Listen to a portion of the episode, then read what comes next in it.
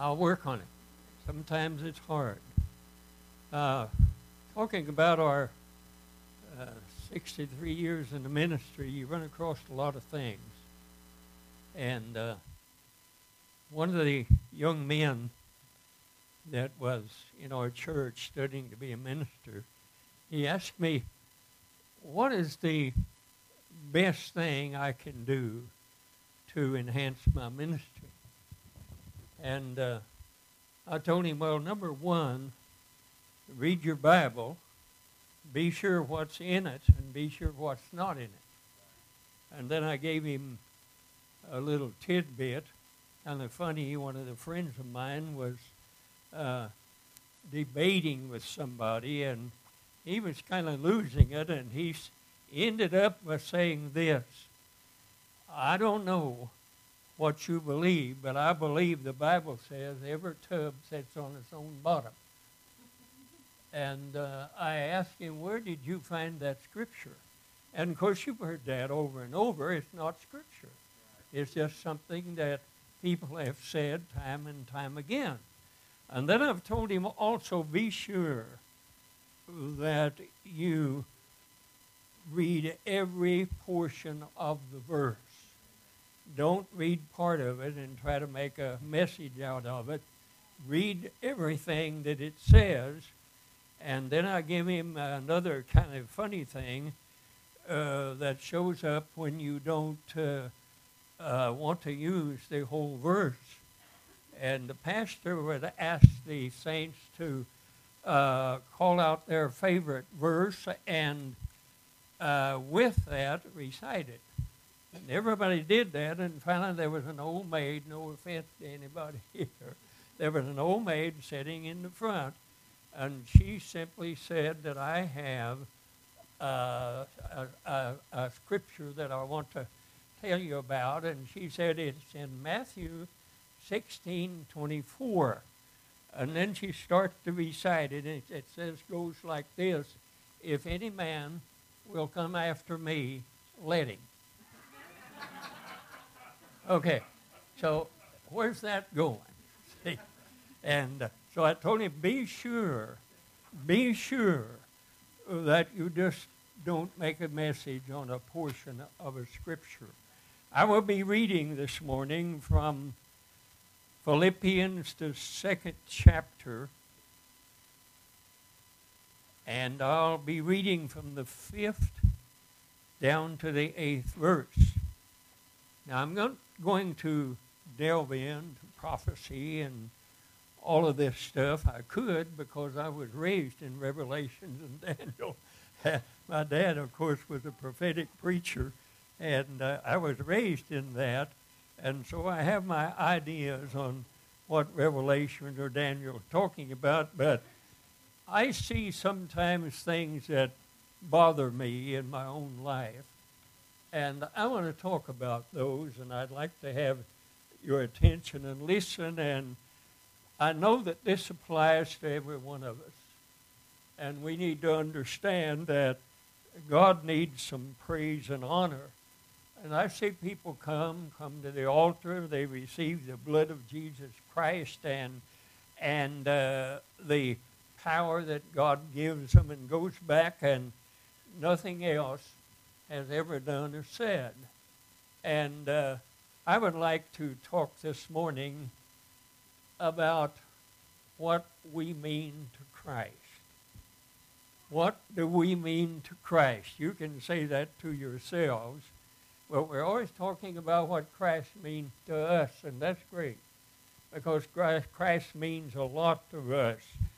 But have you ever stopped to think and look down through there? These are going to be simple things that we know about, but it's only to jog our attention to what we mean to Christ, what we still mean to Him, what we've always meant to Him, and why he did what he did for us. So I'm going to begin at the fifth verse of the second chapter of Philippians, and it says, Let this mind be in you, which also was also in Christ Jesus. Now that's a sermon in itself, but I'm not going to go there or stop there. who being in the form of God thought it not robbery to be equal with God, but made himself of no reputation and took upon himself the form of a servant, was made in the likeness of men, and being found in a fashion as a man, he humbled himself and become obedient unto death, even the death of the cross. Heavenly Father, we're thankful always for the preservation of your divine words. Father, the things that you leave for, us to grow, uh, you leave for us to be humbled by.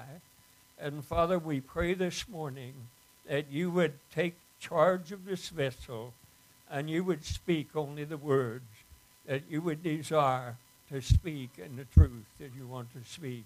In Jesus' name we pray. Now, what Christ underwent for us is really meaningless until we become familiar with the extent of his humiliation.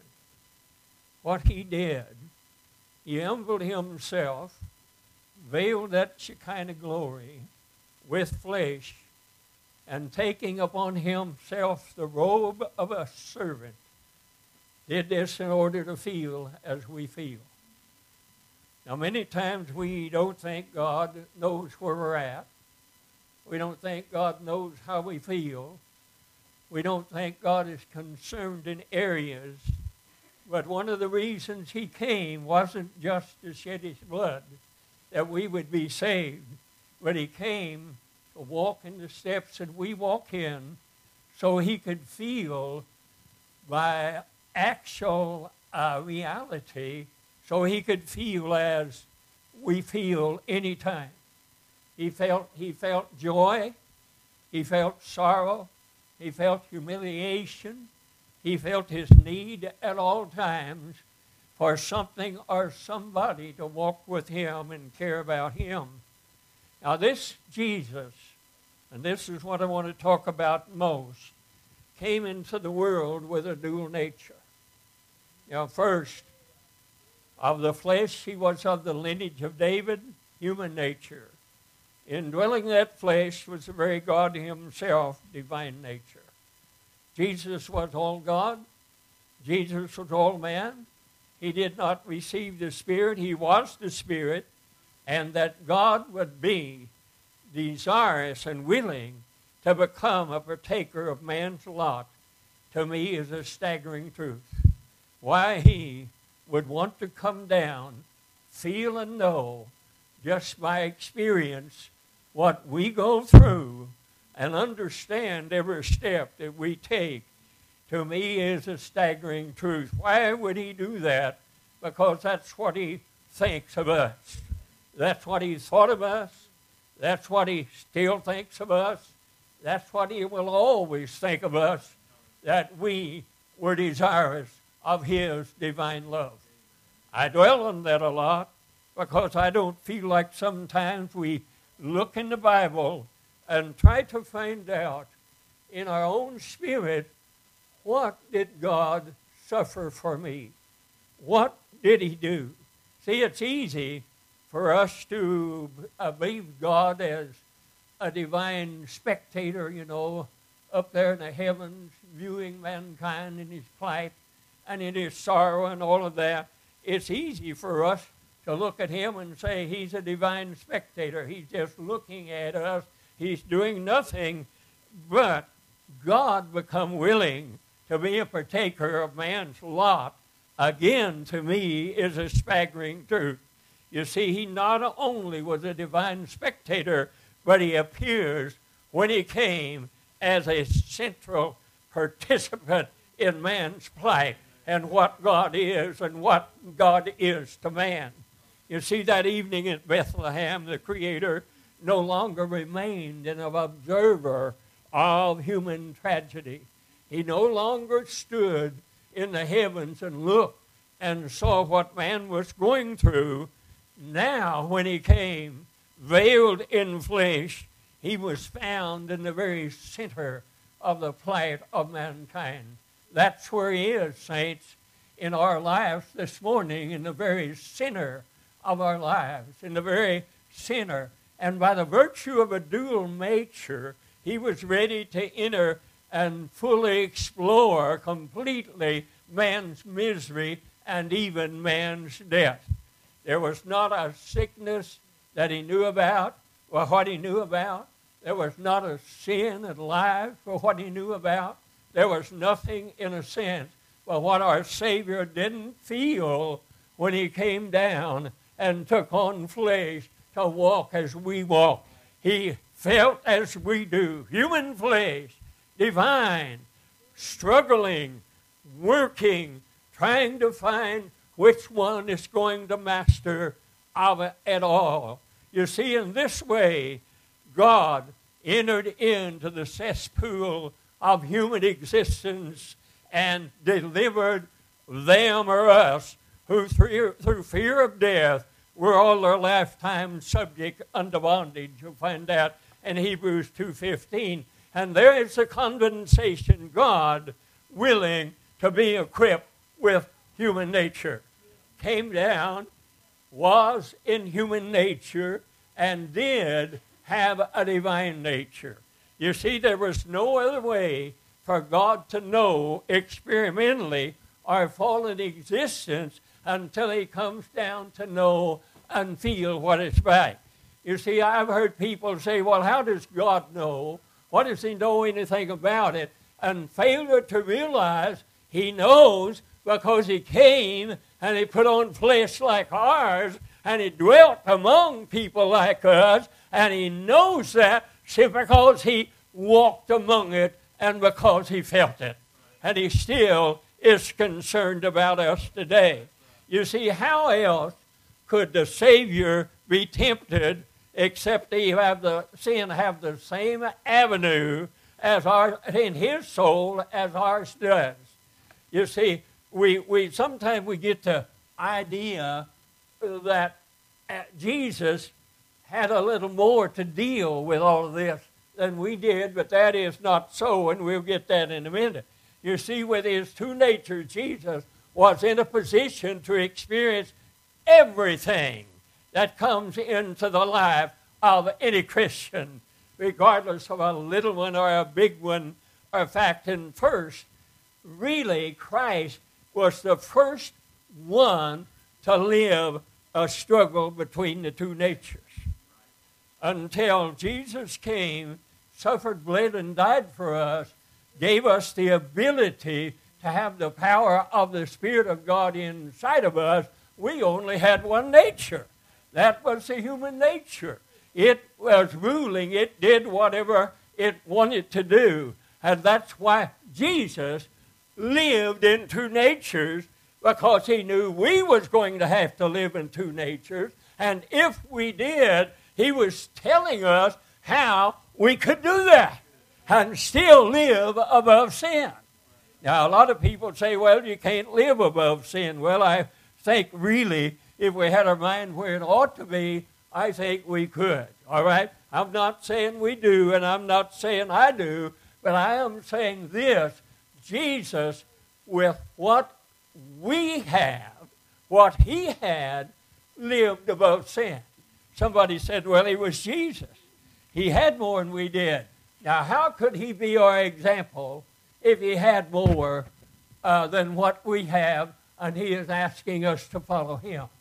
If he, if he didn't know inside of us there was the same ability that was inside of him that caused him to overcome sin and caused him to make decisions all the time, which was the right decisions. You see, it's a wonderful thing when God asks us to live a Christian life. He's not asking us to do something but what He has already done. As an example for us that we might understand it has been done, it can be done, and it will be done. The only thing that is going to light a fire under the church of the living God, the only thing that's going to make us concerned about souls out here in our world is for a fire to be lit under us, and we realize that God left us the ability to live as He lived worship as he worshiped, and do the things he did. You say, well, Brother Roy, you're going way out. No, I'm trying to point you why Jesus came. I'm trying to let you know that he left us with the ability to be like him. I'll say it again. He left us with the ability to be like him. He left us with a challenge when he said, Follow me. Follow me. How are we going to follow him if we don't have what he had? If we're not equipped with what he had? We are equipped with what Jesus had, and sometimes we don't recognize it because we walk contrary. Sometimes we're always walking on the human side of what we have. Two natures. Which nature rules?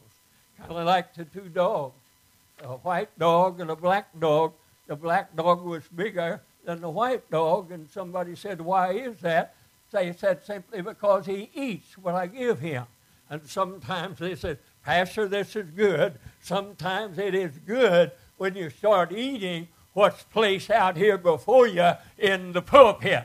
All right, that you don't just sit there and look and say, Well, uh, I've been this way all the time and God's been good to me. He has. But you are not living, and I am not living up to the expectation of Almighty God. You are not living in that divine spirit that He placed in you when you came and God filled you with His divine presence. And He did that simply because He knew you was going to be traveling in this world with two natures. A choice has to be yours. You see, Jesus simply did not or was not forced to live as he was. He uh, could have sinned, but he didn't. We could sin, but we do. Amen. We could not sin, uh, but we don't. You see, Jesus walked in the valleys of decision. How many ever been in the valley of decision? Raise your hand. He walked in the valley of decision. All right. He, actually, his whole life called for a decision. And sometimes he was always faced with the choice of those two natures. Which one? Which one, God? What decision should I make? And sometimes we get overboard. Sometimes we make up our own mind. Sometimes God is not moving in a direction we want him to move. And so we start listening to this one.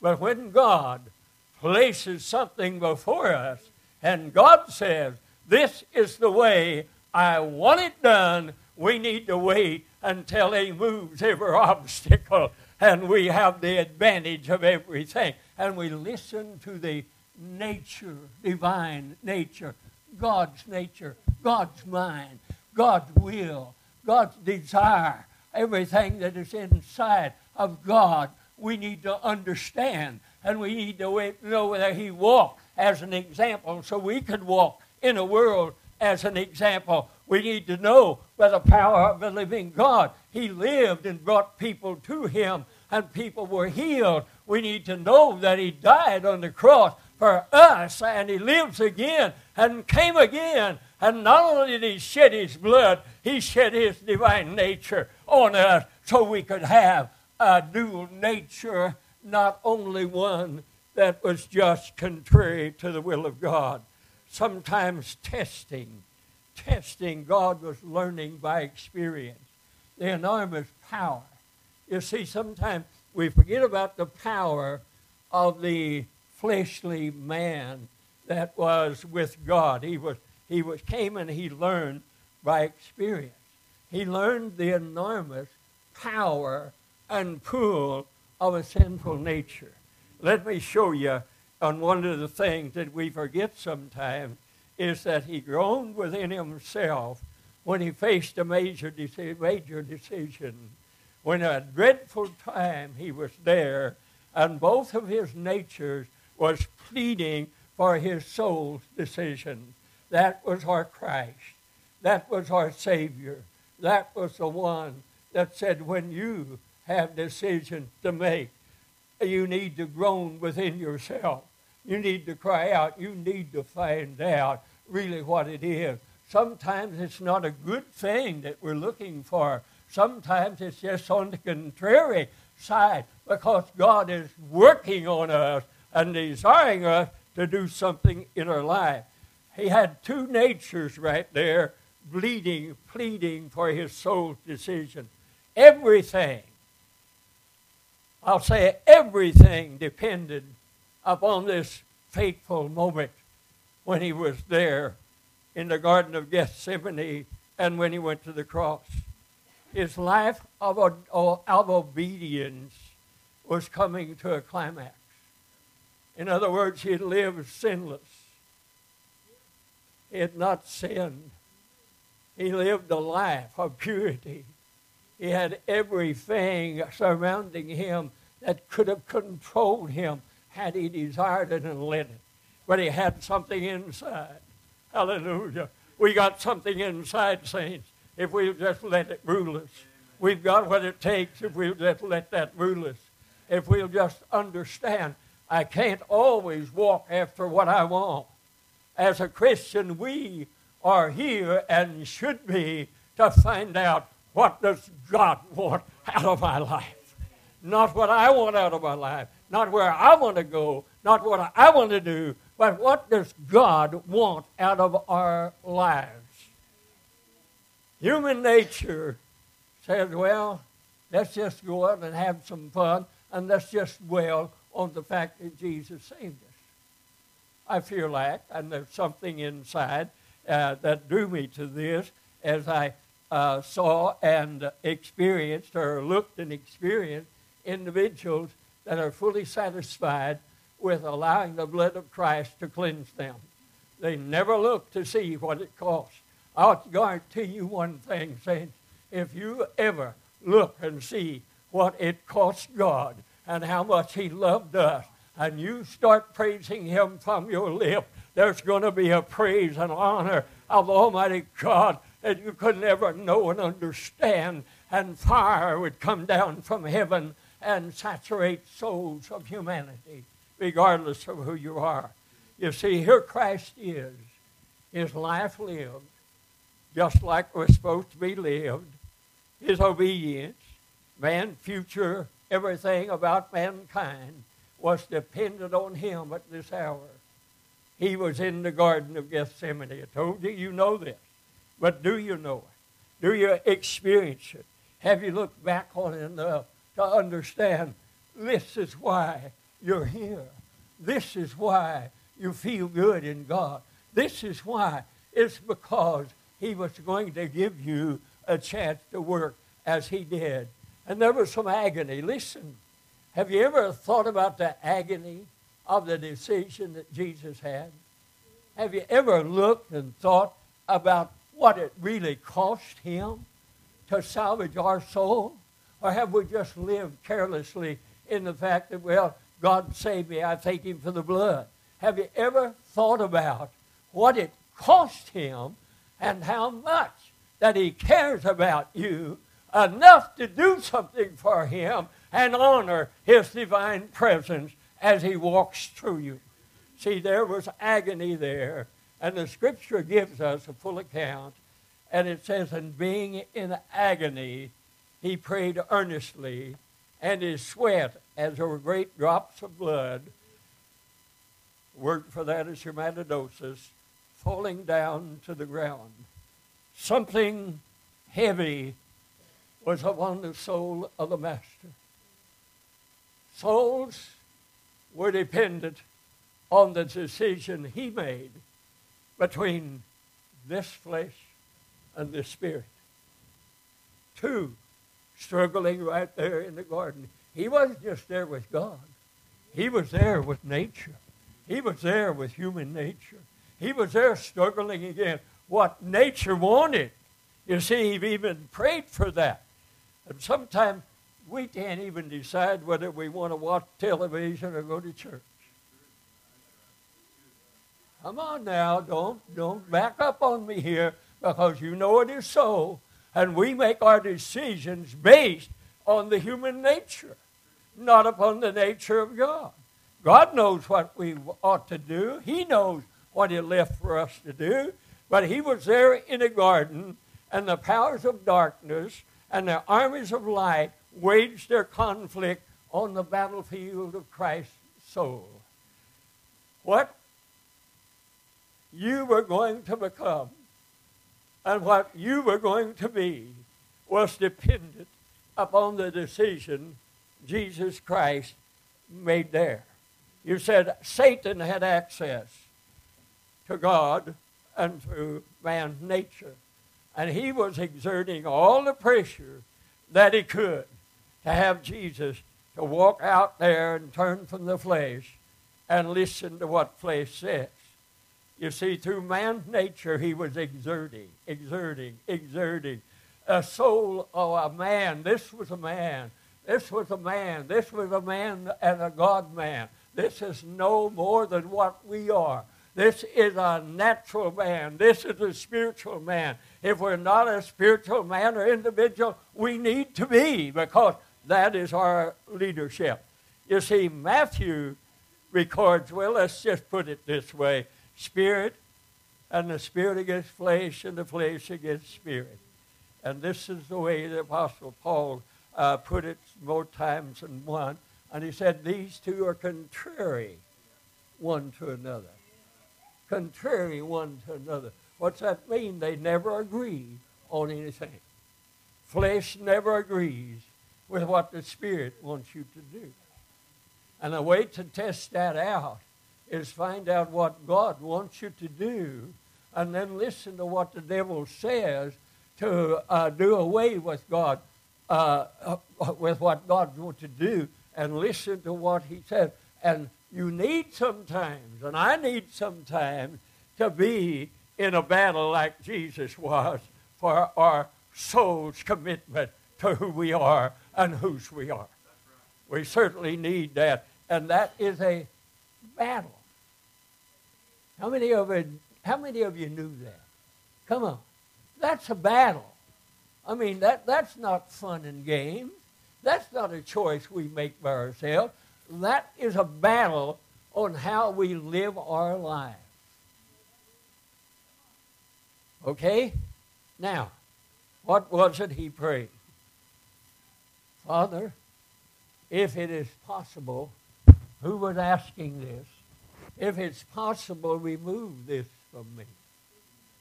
If it's possible, remove this from me. He didn't want to die any more than we did. If it's possible. And then before it was all over, he said, Thy will be done. But Matthew records that this matter was not settled until Jesus had dealt with this decision three times. You can't just click your finger once it's over. Jesus was there struggling for our souls. Jesus was there fighting the battle. Jesus was there trying his best to fulfill the plan of God there. I don't know what you think about it, but I think we are here to salvage souls. I think we are here to show people what it's like to live a Christian life and have God with us. I think that's what God wants out of us. And I think sometimes when we have calamities and we have problems, sometimes we need to look to God and understand He had them too. He understands you. If you don't get an answer, how many times did Jesus ask and he didn't get an answer? Okay? That, that's an example to us. You see, he went to the garden declared to his disciples, he said, The Spirit is willing. It wants to do the will of the divine nature. But the flesh is weak. Oh, I don't know how many times I've said that. I don't know how many times I'll probably say it again. God, I want to do this. I really do. I, I want to please you. And then the flesh comes along and it's weak.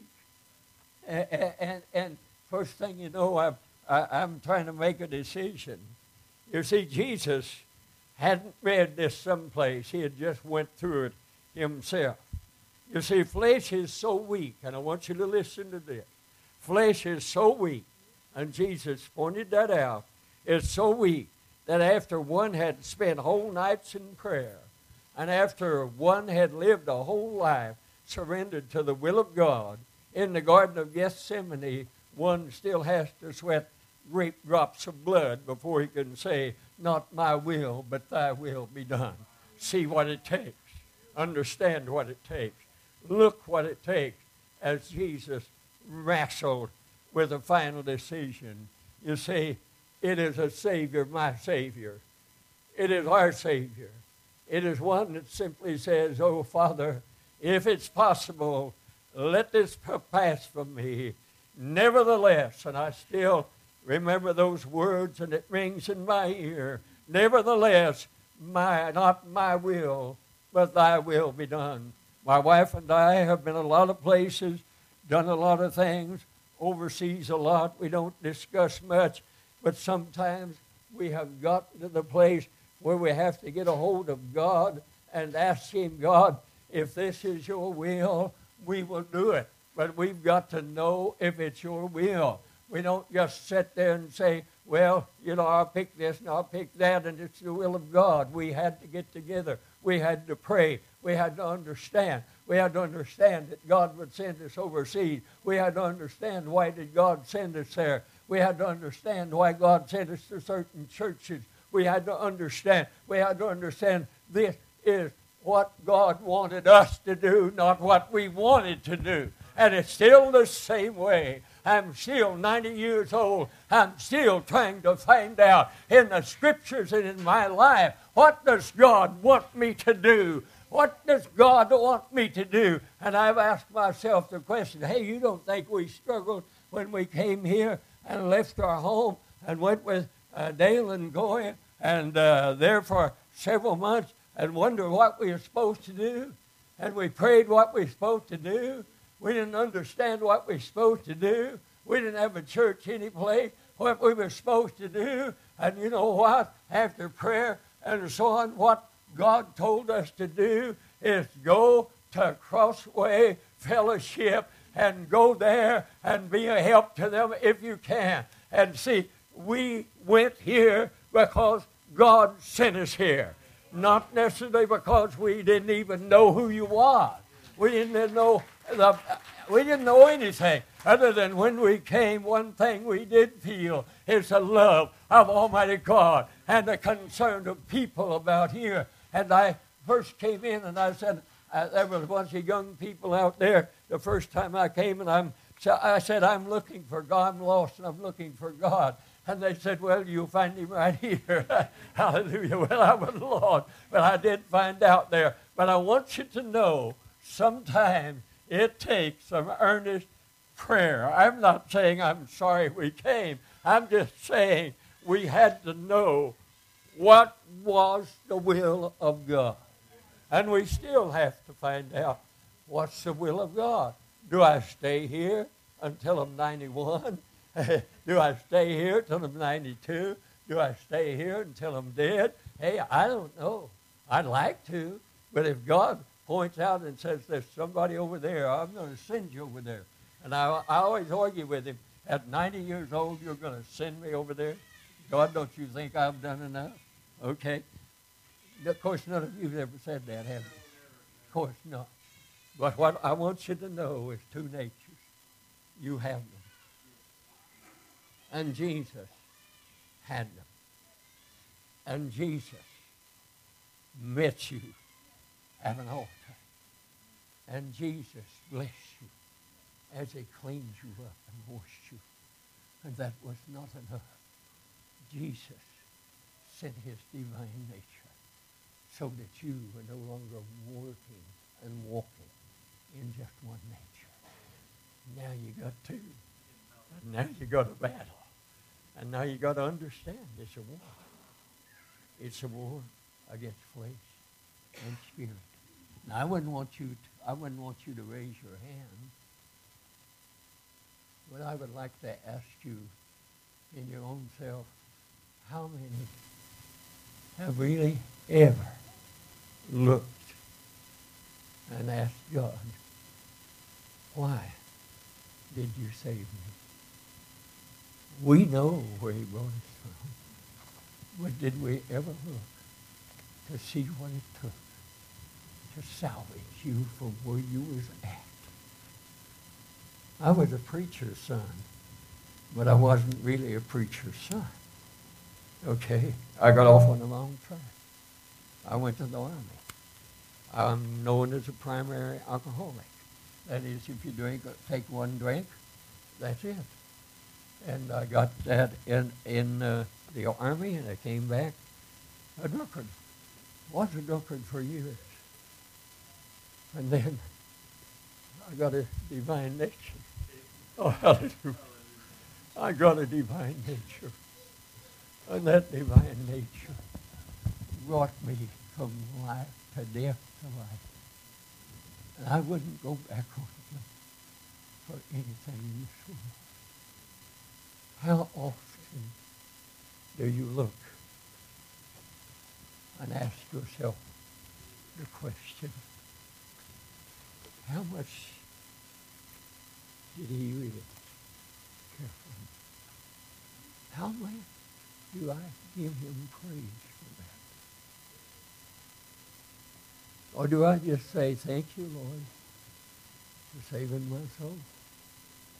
Thank you, Lord, for making me whole. And that's not enough. Go back. I think your life will be different. I really do. I think it'll be different if you go back. And just find out from beginning to end how much God thought of you and how much he still thinks of you. There's a dealing here in this building now. There's God dealing with somebody. And that somebody needs to come forth. We still have time. We need to come forth and find out from here with people to help. Help me to follow my divine nature. And there are souls here, at least two that I can count right now, but I'll never call you out. I wouldn't do that. Would you stand with me? I'll give, turn it over in just a few minutes.